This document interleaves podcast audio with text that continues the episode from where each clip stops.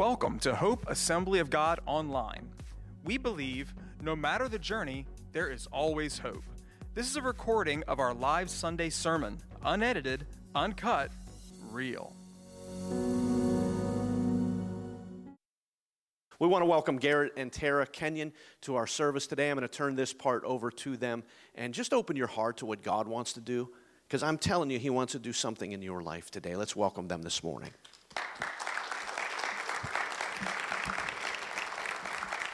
Thank you, Pastor Randy. Love you. Good morning, everyone. It's such a joy and honor to be here with you all this morning. You know, I've been trying to get Garrett all year to just sit down until I give him the microphone, but he keeps shadowing me here and waiting for me to pass it off. So, never mind him he's just going to be here as decoration for a little bit while I share a little bit with you all. It's so wonderful to have the opportunity to come back to the places that sent us out when we were very brand new missionaries. Garrett and I went to the field when we were like 24 years old, and um, many of you might have even been at our wedding, and that's coming up on our ninth anniversary next month. It's been 19 years since we got married, babe. We're old. We went to the mission field when we were five, and now we're 20 year veterans nearly.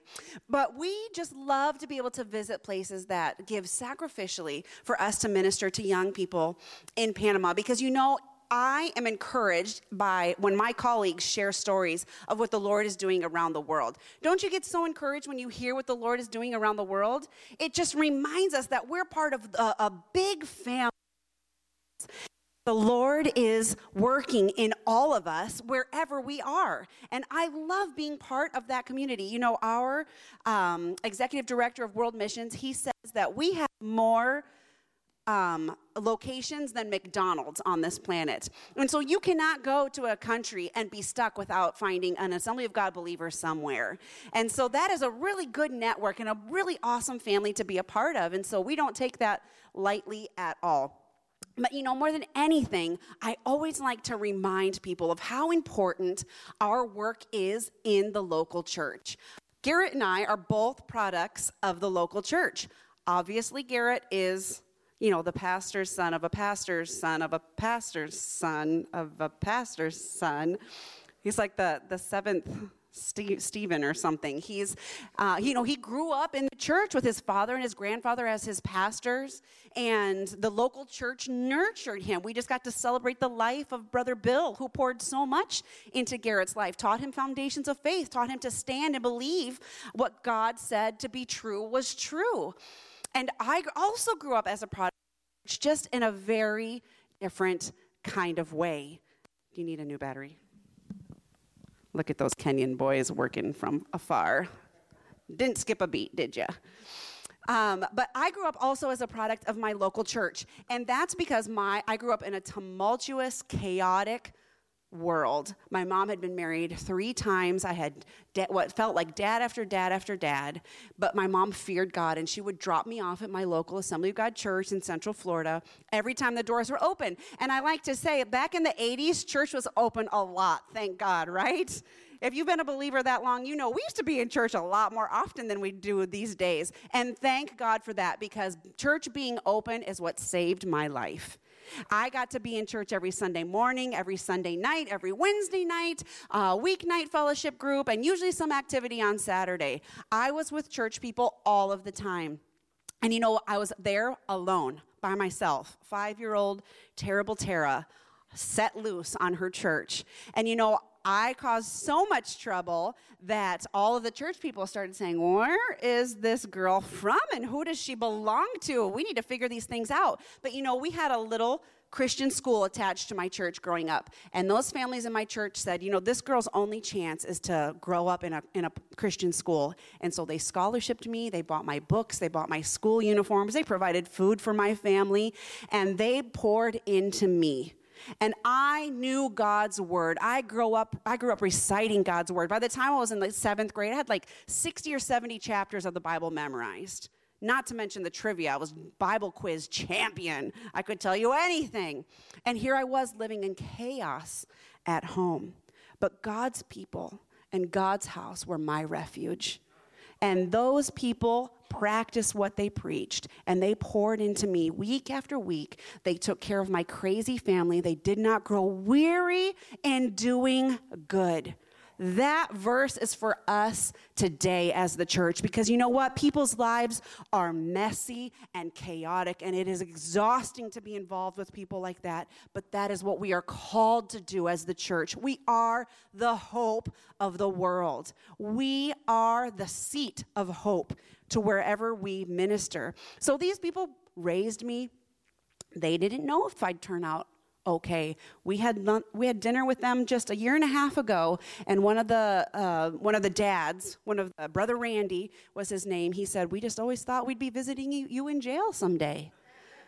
well, guess what? I am not in jail. I am serving the Lord, and I have the opportunity to minister hope to young people in the nation of Panama. Who better for God to choose, right? To be able to see young people and to be able to testify with proof and evidence that God is who He says who He is, and He does what He says He will do. And so I have the opportunity now to minister with my handsome husband and our beautiful children in the nation of Panama. And you know, God has gone before us just as he did when I was little, and he's paved the way ahead of time.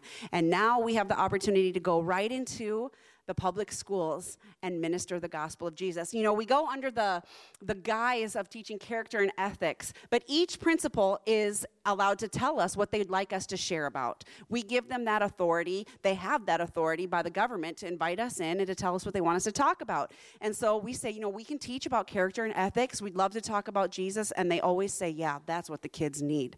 And every time we minister in the high schools, it's like the kids know the students know that that's what they need. They know that Jesus is the answer. It just can't quite form on their lips yet until we're there to speak it out for them.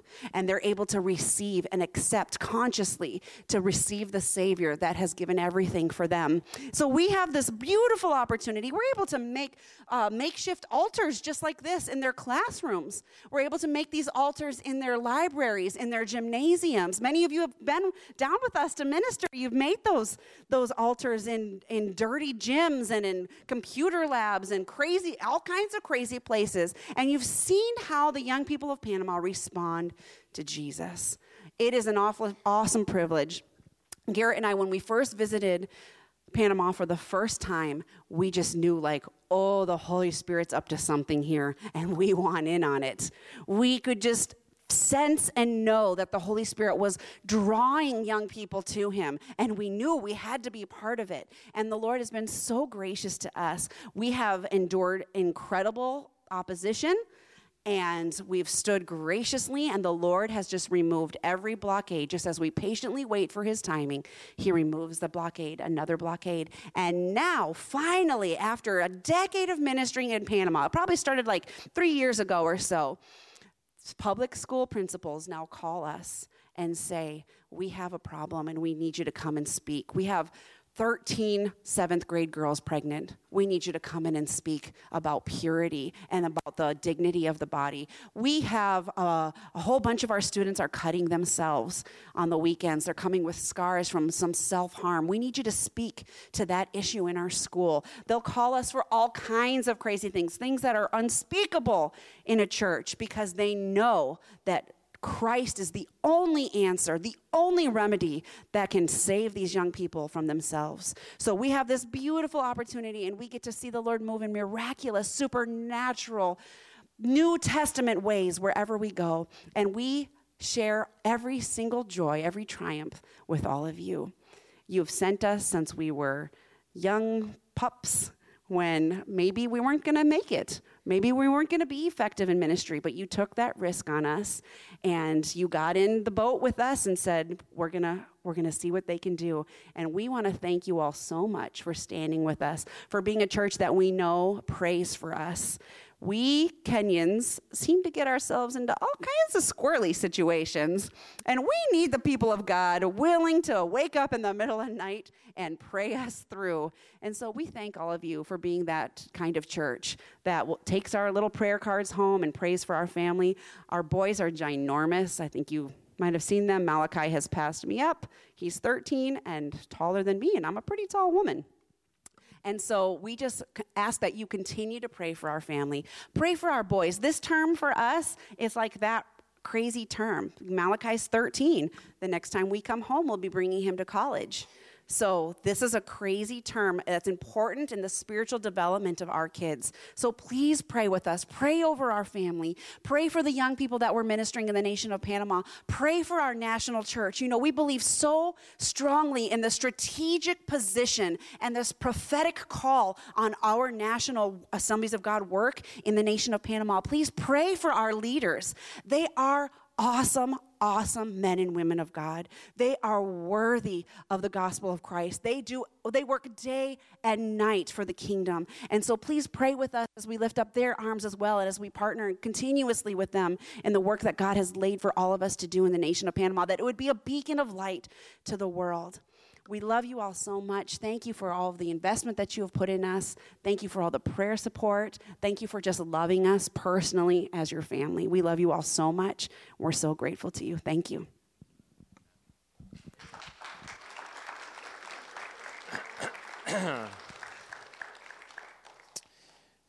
Good morning.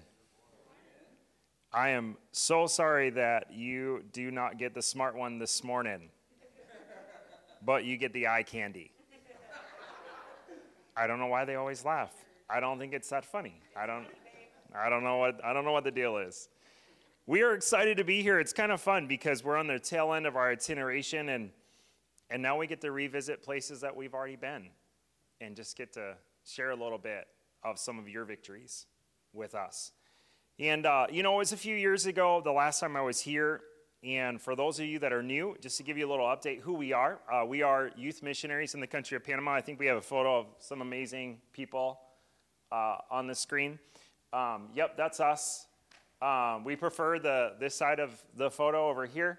Uh, we prefer to live life. We don't know how to take a serious photo. If you get one of me, it's because you're lucky or blessed, as like my mom and my wife like to say.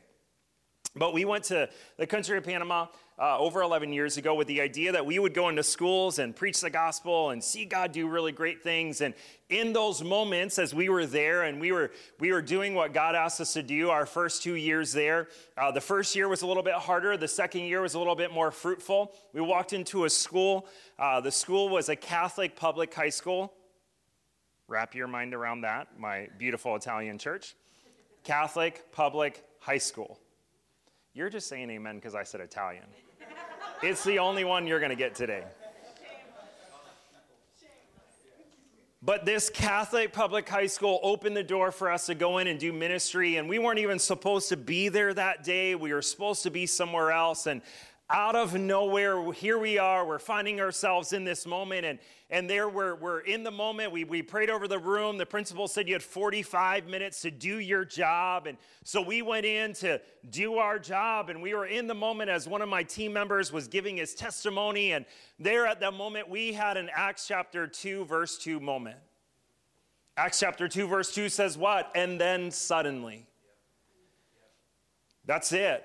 And so, and then suddenly, moment, we had the Holy Spirit begin to pour out in a room of 250 students, where out of those 250 students, they were beginning to speak in tongues, speak in a language they had never learned before. We didn't even talk about the Holy Spirit. We hadn't even gotten to the point to accept Christ yet. So we had to go back through theology. If you've taken theological classes, we had to get them saved first, explain everything. And there I found myself in a moment where I believe the Lord has jokes for our lives. Because here I am telling the principal and explaining to a principal in my second language what was taking place that day. It's hard enough in your first language. Let me explain it in my second language. Lord, you have jokes every day. I know it.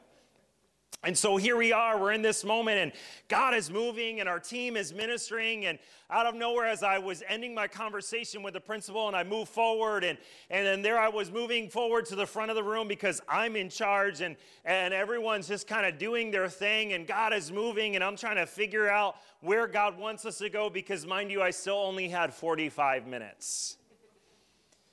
Well, there I am as I'm making my way to the front of the room. This little girl, about 13, 14 years old, grabbed my arm and she challenged me for the first time. And I've done youth ministry for a very long time. And this little girl, 13, 14, looked at me and said, If your God is so real, why does, she, why does He allow this to happen to my life? This little girl introduced herself as Jennifer, and I introduced myself as Pastor Garrett. And she said, If your God is so real, why does he allow my dad to abuse me every night of my life? Why does he allow my dad to hurt me the way that he hurts me? And if your God is so real for the first time, I was excited because this morning my dad took a new job and he was leaving on uh, for, for a boat on the, on the canal uh, through a company for six months. And he was going away. And, and there at the breakfast table, as he was had his bags at the door and he was ready to leave, and there at the breakfast table, I was excited because he was leaving. And for the first time in my life, I had six months of peace that he wouldn't hurt me anymore. And there at the breakfast table, he looked at my brother and said, She's all yours. If your God is so real, what did I ever do to deserve the life that He's given me? And in that moment, you better realize that you're walking in the Spirit. You better realize that you have churches like this praying for you because you don't have all the answers from school. Only God the Father can give those answers. And we counseled her and talked to her, and that day, 250 students, 95% told us the same story. That was a day that ever changed my life because I walked out of that high school a different person. I walked out with a different mantle because everywhere I go, every school I go, kids run to us and say, Are you the missionary that has hope? Are you the missionary that runs a center? Are you the missionary that can help me in my family situation because I need hope? You better have a story to tell. You better have Jesus moving inside of you with the answers because he's the only one that can give those answers. That day was the day that we launched an idea of El Refuge Urban Ministry Center, an idea that took us so long to see become a reality. And now we're in the moment and we're, we were moving and we were moving along and, and watching God bring student after student to come to our center to, to allow us to break down walls, to allow us to plant seed, to allow us to water seed and, and watch changed lives happen before our very eyes because they were finding hope constantly every time we were open. El Refuge is a, a program that's open just a few days a week, and our staff uh, uh, were being pulled together and pouring out themselves on a daily basis into the lives of students until this wonderful pandemic happened. Thank you for that pandemic. But we're a place, we're also a place where we met a little kid named JC. JC was the full circle from Jennifer to then. It was the full circle of the idea that God birthed in our life in that public Catholic high school that day so long ago. And we met JC in another school a, a few years later, uh, a few years ago, and we met him, and he was the reason why the Lord invented dodgeball. If you've ever played the game of dodgeball or ever been a volunteer in youth ministry, you should, for one. And two, you should because if you understand dodgeball, it's where men teach young men valuable lessons through a rubber ball. Can I get an amen, church? And we're allowed to do it. That's the greatest thing about it. That's why gym teachers love dodgeball so much because they can teach it and they're allowed to get away with it. But it's the, it's the thing that I like to use. And so JC was the reason, and he came, and I'll never forget. JC came, and he would get in fights every single day. And he would just get in these fist fights. And, and finally, after a week, I'm like, JC, I don't have rules, and I didn't want to create rules. So thanks a lot for that. And now, too, I have to create these rules, and I have to kind of like kick you out for a while. Sure enough, the very next day, JC was there. Doors were open, he was there. And I'm like, JC, has anyone ever given you a punishment? No. Okay, that explains a lot. So let's walk through punishments with you real quick. But JC was a kid that we connected and began to pour into and begin to realize that JC came from an abandoned fatherless home. His dad abandoned them when they were three years old and he was living with his mom. And what JC grew to knew before our El Refuge was open was that every day that he would go to school with his mom early in the morning and she would uh, be at work until six or seven o'clock late at night, and he would have about six hours on the streets by himself. So, what did he learn? He had to learn to fight. He had to learn to fight to protect himself. And JC, as we began to pour into him and invest in him in time, a few months went by, and his mom wrote us a text message and said, Hey, can I meet with you? And I said, Great. What did he do or what did I do? Because, see, I, I, I come from the family line that believes that rules are the rubber band, they're like a trampoline that we stretch and we bend in society. My wife comes from the line that rules are the foundation of society and we need rules. They're concrete, they're cement, they can't be moved. And I like to believe that rules are like a trampoline. How much can we bend them? How high can we go? Do you understand what I, are you following me? And so I just thought for sure I was I was dead in the water with this mom and so here she meets with us and she said I don't know what you did to my son, but he's a different young man. I don't know the investment that you made in him. I don't know what you did to him, but he's different. He's changed. He's respectful. He, he says thank you. He says please. He is a different person since he started coming here. That's the power of God. It's not because of Garrett and Tara Kenyon, it's because God did what he was doing in that young man's life because he got a hold of God. About six months later, I received one of the greatest text messages in the world from a local youth pastor. There, this youth pastor sent me this video text message, and JC was walking into a swimming pool, and he said, Bro, this is all you. And there, JC was dedicating his life to follow God the rest of his days, getting baptized. He was crossing the finish line, per se, in his discipleship model with us and into that youth pastor. And he said, Bro, this is all you, man. And I said, Bro, that's all you. JC was the full circle of why we do what we do. He was the first one to come from that to this. He's the one that now wants to plant churches. Come on, somebody. He's the one that grew up in an abused and, and broken home, and he's the one that wants to see God change lives because God did something different in him. We live in a world where the subject of love is not a favorite one to talk about. It's one that we have to work hard at. It's one that we have to really work really hard to have a conversation about loving our neighbors. Can I get an amen? We are in an impatient world. I understand that because on the East Coast, we believe that the, the fast lane is the left lane. Can I get an amen? Every time I leave this amazing state of New Jersey, no matter what anybody else says, and I have to learn that the fast lane is not the fast lane. Every lane is the fast lane because people like to live in that left lane. I don't understand. Am I right? I don't understand. Yeah, I don't know what it is about us. We're taught that in, in our DMV classes, that that is the fast lane. And, and they just don't get that. I understand that. That's why my windshield is my Holy Spirit. It receives all of my frustration. Can I get an amen? But we live in a very salty world, a place that's very quick, that's, that's very uh, impatient with those around us, and where the Lord asks us to be influencers and to change the narrative everywhere we go. We were asked to be a saturating force, one that would change, and, and it, would, it would just change the continents of man that we encounter. The enemy has taken everything he has and thrown at us in the last year. He slowed us down with roadblocks and a pandemic, and I understand those things because we spent a lot of time trying to remodel 2,000 square feet. And a lot of time, I mean, it took me six years to remodel 2,000 square feet, folks. The enemy wants to shut down the church more than ever before. And what did the church do? It got creative and went online. It changed, it pivoted. But the thing that I want to remind us this morning is this is that even though we did those things and the enemy shut us down, he hasn't shut down the challenge that Jesus gave to us. That we find in Matthew 5, chapter 5, verse 1. And if you have that, if you would open it up this morning, and it says this. And I'm reading from the NLT because I just like it. I just like it.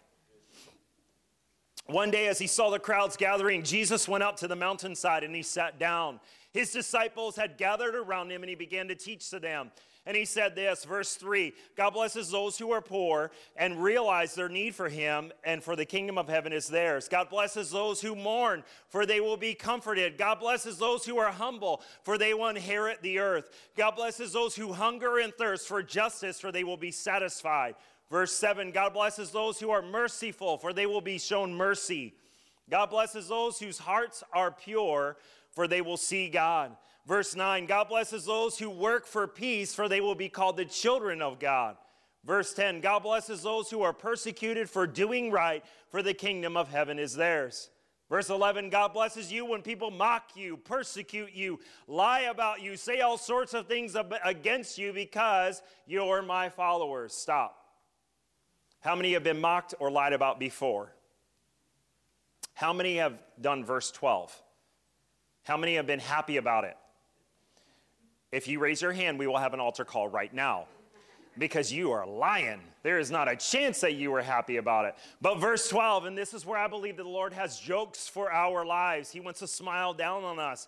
Because verse 12, Jesus said, Be happy about it, be glad about it. Because why? For great is the reward that awaits you in heaven. And remember the ancient prophets, those that were persecuted in the same way that went on before you, they were persecuted and treated the same way. Come on, church. Verse 13, you are the salt of the earth. But what good is salt if it's less if it's lost its flavor? Can you make it salty again? It will be thrown out, trampled underfoot as worthless. Verse 14, you are the light of the world like a city on a hilltop that cannot be hidden. No one lights a lamp and then puts it under a basket. Instead, a lamp is placed on a stand where it gives what? It gives light. And, it, and it, so everyone in the house can see. In the same way, let your good deeds shine out for all to see so that everyone will praise your heavenly Father. I want you to hear how the message says. The message in verse 13, it says this, just a little different, but just listen. Let me tell you why you're here. You're here to be a salt seasoning that brings out the God flavors on the earth. If you lose your saltiness, how will people taste godliness? You've lost your usefulness and you'll end up in the garbage. Here's another way to put it You are to be light, bringing out the God colors in the world. God is not a secret to be kept. We're going public with this, as public as a city on a hill. If I make you light bearers, you don't think I'm going to hide you under a bucket, do you? No, I'm putting you on a light stand. Now that I put you there on a light stand, what does it say? It says, shine, keep open the house, be generous with your lives. By opening up to others, you'll prompt them and people to open up to God the Father. Jesus called us to be light in darkness. It's a simple verse, it's a simple uh, chapter there. It, it, it's so simplistic, but yet it's so hard in the world we live in. Can I get an amen? He called us to be salt to everyone that we encounter. He challenged us and he said, This is what I've commanded you to do. I need you to do this. I need you to take responsibility everywhere you go. I need you to be light bearers. I need you to bring out my flavors on the earth. I need you to bring out my colors on the earth. He asked us, he challenged us. He said, I need you to be a saturating force that will change the narrative everywhere you go. Three ways that can make a difference. And I promise you, Pastor Randy did not point out to look in any direction this morning. So if you feel guilty, the altars are here and we'll pray for repentance. Number one, be joyful and stop complaining. Mmm. So hard. 1 Thessalonians 5:16 verse 18 says what? Always be joyful, never stop praying, be thankful in all circumstances, for this is God's will for those who belong to Christ Jesus. Be joyful and stop complaining on social media. Woo. To serve, to serve and love those around you. Do something that does not benefit me but benefits him. That's a hard one. Be faithful and consistent. If we want people to see who God is through our lives, not just by uh, uh, how we respond about going to church, but if we're faithful and consistent in the hard matters, when things don't go our way, when they get our order wrong at Wawa, come on, church, it does happen sometimes. I know it's so hard for it to happen that way. But in those faithful, consistent times, if we do those things, people are watching us. They know who we are. Jesus called us to be a seasoning that brings out the God flavors on the earth. And I know it's not the easiest to, to love those who are the hardest to love, but that's what He asks us to do. He asks us to love those around us and, and not to be nervous and not to allow ourselves to shy away from the things that He's put us in. And my favorite is going to Walmart or Target. Not to shop, to watch. Go to Walmart or Target. It is our watering hole that Jesus gave us. Come on, church. You got to understand that. Just go there and people watch. And I promise you, God will put you in someone's life to change their narrative. And it won't take long. I promise you, it'll be under five minutes. I promise you. But if we would allow ourselves to be used the way he taught us in verse 1 through 11, because he gave us ideas in those verses on how to be salt and light, on how to change the narrative. He said, What? He said, uh, He talked about those who are merciful, those who are peaceful, those who hunger and wait for God. Why do we hunger and wait for God? Because he gives us what we need in order to speak. He mentioned about those who are meek in those moments, and he prepared us for what might happen when you do eventually open your mouth and speak. People are going to make fun of you, people are going to mock you, but be glad about it. Come on, church. Be excited because why? Because those that went on before you were persecuted in the same way.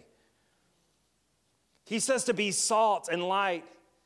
He, he wrapped it up so eloquently, and then he challenged us and he said, I don't want you to shy away from impacting those around you. He said, No matter what your current situation is, I want you to understand that we were called to always be called to bring out his seasoning and his color on the earth. Doesn't matter what I'm going through. What matters is those around us are still dying, and they still need to encounter God the Father, they still need to encounter Jesus Christ. They still need to know that Jesus came to this earth and died on a cross to save their life. They still need to know those things no matter what I'm going through. Mother Teresa put it best. She said, Intense love, it does not measure, it only gives and gives some more. A few years ago, we met a little girl who's a very definition of this statement. Sarah was her name, and Sarah, we met at a school. We were going into our first girls' conference, and we were going in and we were just passing out ticket after ticket in local high schools. And we had gone to an area that I knew that was very well known for uh, uh, girls being sold for profit in the area. And I knew that it was a high abuse area. And I, I knew that, that things were, were going wrong in this area. And so we went in, we would hand out tickets left and right. And went into our first girls' conference, and I didn't go back to that school for almost two years. Two years later, as we got invited back, the principal said, I know who you are, I know your ministry. I want you to have all week long in my school, go classroom to classroom, take your time, do what you do, and fix my issues. No problem. Come on, church. Okay. So there we were in the middle of the week. It was about Wednesday. We were on lunch break. And one of my staff members came up to me and said, You need to meet this little girl. Her name is Sarah. So I said, Hi, Sarah. My name is Pastor Garrett. Nice to meet you. And Sarah looked at me and she said, I want you to hear my story. You came to my school two years ago, this very school. You handed me a ticket. I went to your girls' conference, and there at your girls' conference, I met my creator for the very first time, and I heard him speak to me. I heard his audible voice, and there at that girls' conference, I gave my life uh, to him to serve him and love him. And at the end of that conference, your amazing wife stood on this stage and she held up a magazine, and on the back of that magazine, you said there were promises. There were 50 promises that you put on that magazine, and those were promises that you would stand on, that if we would stand on, they were God's toolbox for our life to protect us. There were promises that He would He would watch over us. And I stood on those promises night after night after night after night, and I, I prayed over them. And what you don't know about my story is since I was three years old, my dad would abuse me every single night. He would come into my room every night since I was three years old. And I want you to understand something, Pastor Garrett, that in time, as I stood on those promises, my dad stopped coming around. And then a few months went by, and my mom came knocking on the door one night, and, and she said, Sarah, who are you talking to? And I said, Mom, I met my creator at this girls' conference, and I explained everything, and I talked about the promises, and, and I pray over those promises every night. And so I said, Mom, do you want to go with me to church? The church that the missionaries connected me to. And so she took her mom, and her mom met her creator, and her mom got saved, and her mom's story changed. And Sarah continued every night. She would stand on those promises, and in time, her dad went with them to church. Her dad met her, his creator. Her dad got saved. The narrative changed in the home. And Sarah said, I just want you to understand something, Pastor Garrett. And I, I, had tears streaming down my face. And I said, Sarah, I don't know what else I can give you. I've given you everything I have. And she said, Pastor Garrett, I want you to understand in time as I was still talking with God and I was explaining what was going on. And I said, God, you've given me so much. What can I give back to you? And God said, Tell your story. I launched the first ever Bible club in this school. It was the first ever Bible club in the country of Panama. Sarah launched it, all student led. It was all her idea, given to her by God the Father. And I said, Sarah, what, what can we do for you? And she said, All I need is a new magazine. She pulled out the magazine and had tears streaked down the back of it, and you could tell where she had prayed every night, like she told me she did. I said, Sarah, I got a box of magazines I'll give you. I'll give you whatever you want. That is what it means when, the, when Mother Teresa says intense love doesn't measure, it only gives. Sometimes love requires us to love more than we can feel or squeeze out of our very own being. And we must always give, and it must require us to give some more. We must be like Sarah to love those who hurt us the most. Matthew 5:44 says, I, "But I say to you, love your enemies and pray for those who persecute you, so that you would be my sons of your Father who is in heaven." We must learn to love those who hurt us the most. We must learn how to love them with intense love. People are going to hurt us. People are going to uh, persecute us. They're going to lie about us. And, and we must learn how to love them no matter what, because that's what He's asking and requiring us to do. We can't be salt and light without love. They go hand in hand. Love impacts and drives the message and allows us to change the narrative before we ever open our mouths. Matthew 22 says this Teacher, which is the most important commandment in the law of Moses? Verse 36 is where I'm reading from. Jesus replied, You must love the Lord your God with all your heart, your soul, your mind. This is the first and greatest commandment. And secondly, the second is equally important love your neighbor. The greatest commandment is to love God, the second is to love our neighbor. Our neighbor is anyone that we encounter. He's calling us and to impact the world and those around us, to change the narrative. The greatest example I have is your greatest example, and that's a small video clip of what God's been doing over the last 11 years through your sacrifice that we appreciate so much. Check out this video.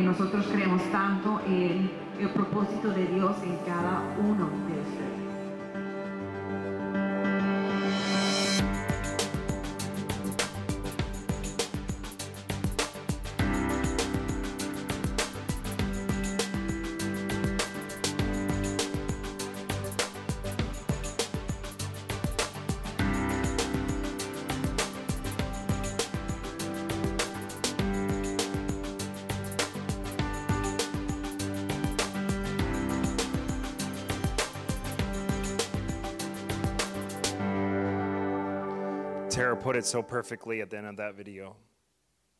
We believe so much in that generation and God's purpose and His plan for their life. Tara and I are called to saturate a generation of lost students, students that are forgotten about, students that are abused, students that are thrown to the wayside, students that nobody else cares about. They're the ones that I'm called to. They're the ones that are on my heart that I fight for on a daily basis. They're the ones that I will give everything I have for them because I believe in God's call and the future that God has for their life. God gave us a big heart for them. I'm not called here to Jersey anymore. Not because I don't love it, because I do. I love the allergies. it's my favorite. Good old South Jersey allergies. That's why I'm crying this morning.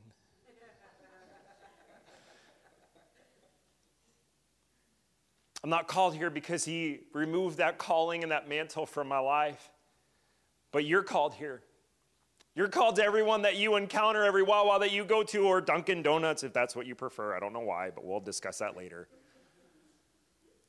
You're called every target, every place, every workplace, every place that you go to school. Those are the people, those are the lives that you are called to saturate on a daily basis. Those are the lives that He's asking you, driving you, challenging you, saying, Will you love them like I love them? Will you impact and drive the message? Will you change their narrative when you just meet them? Will you plant a seed? Will you water it? I know this Sunday is all about Panama and all about missions, but I'm going to twist it and turn it back to you because here's the thing. What I've learned in this pandemic more than ever before is that our time is really short. Our time is really short in the sense that He's coming back sooner than ever before. And we have a job to do more than ever before, church. We have a job to do. It's not to fill the seats, but it's a job for us to change the narrative in people's lives that we encounter on a daily basis. He's asked us. Do you love me? If you do, will you also love them? Because you're his creation. You're the one that he molded and shaped, but he molded and shaped them as well, no matter how far they are away from him. But you're the one that he's tapped, placed the mantle on. Will you pray for them? Will you fight for them? Will you love them like you love me? My challenge this morning is for us to commit one more time to love Him and love His creation. Let us be the salt that, that changes the lives around us everywhere we go. That's what I want to be. I want to be that. I want us I want this house to be a place that impacts the world and changes the lives everywhere you go. I want the next 5 years when I get to come back here and be rejoicing of all the lives that everyone in this room right now in this moment has touched and changed. Will you be a seasoning that brings out his flavor? Will you be the one that brings out his color on the earth? Will you allow yourselves to always be available no matter what? And I know it's hard. Trust me. I like that fast lane. I love that fast lane. It's my favorite, the fast lane. Quick and easy. Get out. I don't want to talk to people. Trust me, I understand. That's why the Lord created it. Fast checkout. We don't have to talk to nobody. But maybe in those moments, if we allow the Holy Spirit to speak to us, the person next to us or around us needs their narrative changed. Because if we love Him, then we certainly are called to love them. Father, this morning, we are so thankful to be in this house. Father, this morning, we're so grateful to be in this place. Father, I ask that one more day, one more time, that you would challenge your house to love you and also love your creation that we encounter on a daily basis. God, that right now that you would burden us for the lost like never before. Not just the lost around the world, but the lost in the local areas that we go to on a daily basis. God, that you would allow ourselves to be used by you to change the narrative, that you would be you would allow us to, to plant seed, to water seed in every person's life that we encounter on a daily basis. God, that we would allow ourselves to be open up and in tune with your Holy Spirit to speak not only into us, but through us to change those around us, to bring out your flavors and your seasoning on this earth.